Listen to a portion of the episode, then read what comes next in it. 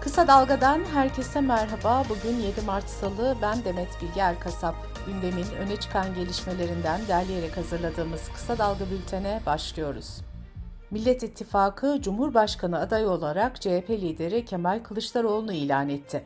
Süreç şöyle gelişti. İYİ Parti Genel Başkanı Meral Akşener, üç Mart Cuma günü C H P Genel Başkanı Kılıçdaroğlu'nun adaylığını kabul etmeyerek altılı masaya sert eleştiriler yöneltmişti. Akşener'in yeniden masaya oturması dün sabah saatlerinde neredeyse ihtimal dışıydı. beş parti liderinin saat ikide toplanacağı açıklanmıştı. Gün içinde krizi çözmek için İstanbul Büyükşehir Belediye Başkanı Ekrem İmamoğlu ve Ankara Büyükşehir Belediye Başkanı Mansur Yavaş devreye girdi. İki başkan önce Akşener'e gitti. Ardından da görüşmenin olumlu geçtiği yönünde açıklama yapıldı.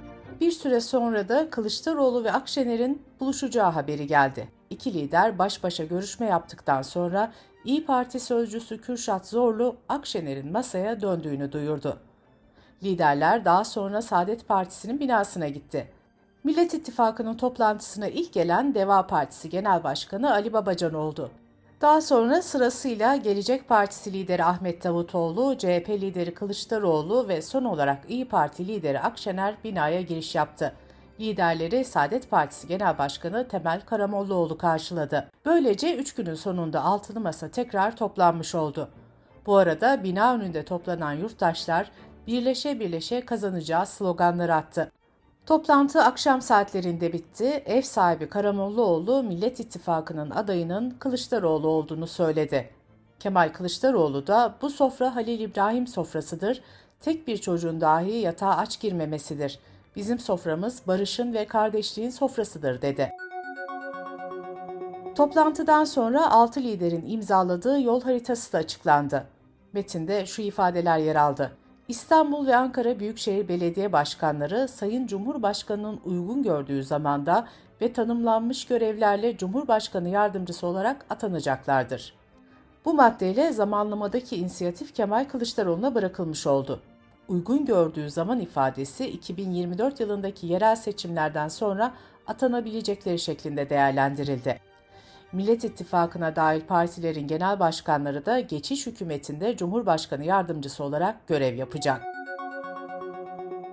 Cumhurbaşkanı Recep Tayyip Erdoğan da kabine toplantısı sonrası yaptığı açıklamada seçim sürecinin on Mart'ta başlayacağını duyurdu. Erdoğan şunları söyledi.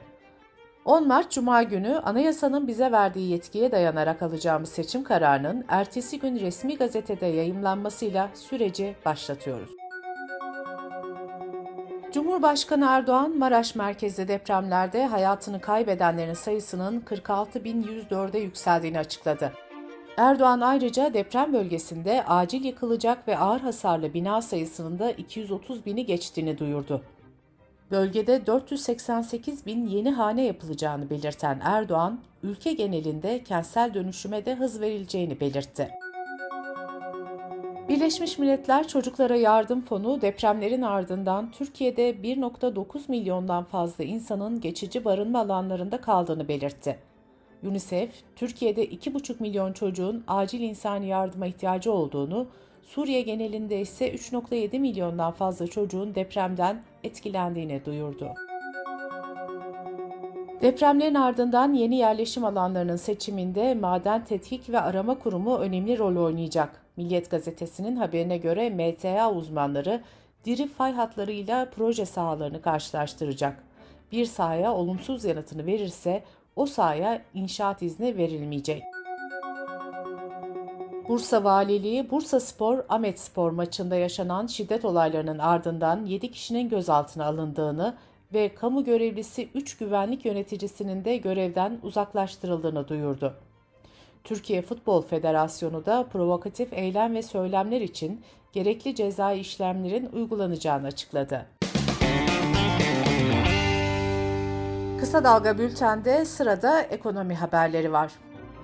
Doğal Afet Sigortaları Kurumu dün itibariyle deprem bölgesinde iki milyar elli bir milyon lira tazminat ödemesi gerçekleştirildiğini bildirdi. Tarım ve Orman Bakanlığı tarafından gıda arz güvenliğinin sağlanması ve deprem bölgesine gıda arzını sağlama gerekçesiyle domates ihracatının on dört Nisan'a kadar kısıtlanmasına yönelik tepkiler sürüyor. Türkiye İhracatçılar Meclisi Yaş Meyve ve Sebze Sektör Kurulu kısıtlamaların üreticilere zarar vereceğini, ihracat pazarlarında kalıcı tahribata neden olacağını belirterek kararın gözden geçirilmesini istedi. Ege Yaş Meyve Sebze İhracatçıları Birliği'nden yapılan yazılı açıklamada ise şöyle denildi. Bu karar Türkiye'yi domates ithalatçısı yapar. Tüketiciler belki bir buçuk ay göreceli olarak domatesi ucuza yiyebilirler. Ancak domatesi seneye yüz liraya yemek durumunda da kalabiliriz. Türkiye İstatistik Kurumu'nun açıkladığı Tüketici Fiyat Endeksi Şubat iki bin yirmi üç raporu fiyat aylık artışlarının elli aydır kesintisiz devam ettiğini gösterdi. Endekste yer alan yüz kırk üç temel başlıktan yüz on yedisinde artış, yirmi üçünde düşüş oldu. üç başlıkta ise fiyat değişmedi. Verilere göre yıllık bazda fiyatların en çok arttığı temel başlık yüzde yüz yirmi yedi ile ilaç oldu. Merkez Bankası ise Şubat ayı enflasyonuyla ilgili detayları paylaştı. Merkez Bankası gıda fiyatlarının sebze, kırmızı et ile süt ve süt ürünleri öncülüğünde yüksek bir oranda artmaya devam ettiğini bildirdi. Et fiyatlarında yılbaşından bugüne yüzde elli oranında artış oldu. Ucuza satış yapan et ve süt kurumu mağazaları önünde uzun kuyruklar oluştu. Ankara Kasaplar Odası Başkanı Fazlı Yalçın da yılbaşında yüz yirmi ila yüz otuz lira bandında olan karkas fiyatların yüz yetmiş beş ila yüz seksen lira bandına geldiğini söyledi. İşçi Sağlığı ve İş Güvenliği Meclisi iş cinayetlerinin Ocak ve Şubat bilançosunu açıkladı. Ocak'ta yüz on dokuz, Şubat'ta ise en az yüz seksen iki işçi yaşamını yitirdi. iki bin yirmi iki yılında her gün en az beş iş cinayeti yaşandı. En az bin sekiz yüz kırk üç işçi iş cinayetlerinde hayatını kaybetti.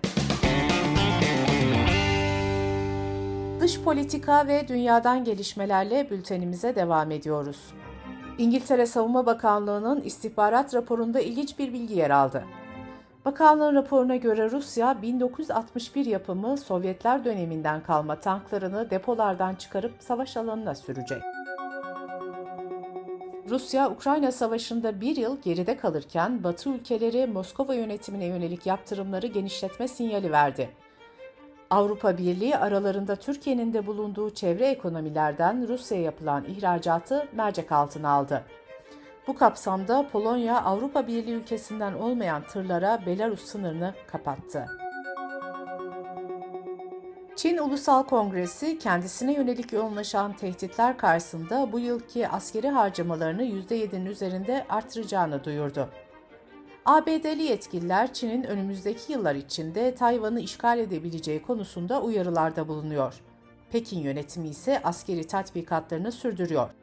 Çin, A B D ile giderek gerilen ilişkiler ve bin dokuz yüz altmış birden bu yana ilk kez düşüş gösteren nüfus da dahil olmak üzere bazı zorluklarla karşı karşıya. Yetkililer ülkenin doğurganlık oranını artırmak adına çocuk bakımı ve eğitim maliyetlerini de düşürmeyi planlıyor. İran'da kız okullarına yönelik zehirli saldırılar sürerken Eğitim ve Öğretim Bakanı Yusuf Nuri velilerden özür diledi. Veliler ise okul önlerinde eylem yapıyor. İlk zehirlenme vakası otuz Kasım iki bin yirmi ikide görüldü ve bugüne kadar binden fazla kız çocuğu zehirlendi. Öğrencilerde solunum sıkıntısı, mide bulantısı, baş ağrısı ve organlarda uyuşma gibi belirtiler görülüyor. İran'da bazı veliler ise Bahrami'nin ölümünün ardından patlak veren protestoların intikamını almak isteyenlerin öğrencileri zehirlediğini söylüyor. Yunanistan Başbakanı Mitsotakis, elli yedi kişinin ölümüne neden olan tren kazasına ilişkin yeni bir açıklama yaptı. Mitsotakis şunları söyledi. Başbakan olarak herkese ama her şeyden önce kurbanların yakınlarına hem şahsen hem de yıllarca ülkeyi yöneten herkes adına büyük bir özür borçluyum. Birleşmiş Milletler, açık denizlerde biyolojik çeşitliliğin korunması için yıllar süren görüşmelerin ardından anlaşmaya vardı.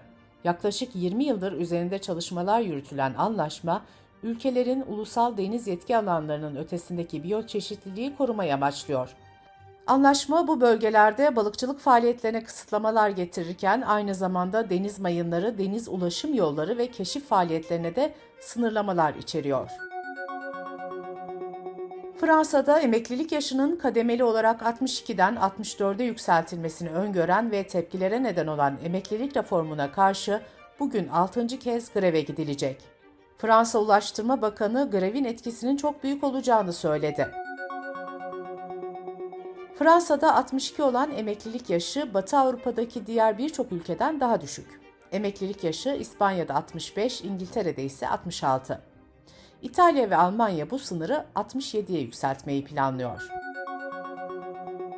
Bulgaristan Sağlık Bakanlığı ülkede kovid on dokuza karşı aşılamaya ilginin sıfır olduğunu belirterek iki nokta sekiz milyon doz aşıyı imha edeceklerini açıkladı. Bültenimizi kısa dalgadan bir öneriyle bitiriyoruz. Gazeteci Filiz Yavuz ve Gıda Mühendisi Akademisyen Bülent Şık'ın hazırlayıp sunduğu podcast serisi Çocuklar İçin'in dördüncü bölümünde ücretsiz ve sağlıklı okul yemeği konusu ele alınıyor. Çocuklar İçin'i kısa dalga nokta net adresimizden ve podcast platformlarından dinleyebilirsiniz. Gözünüz kulağınız bizde olsun. Kısa Dalga Medya.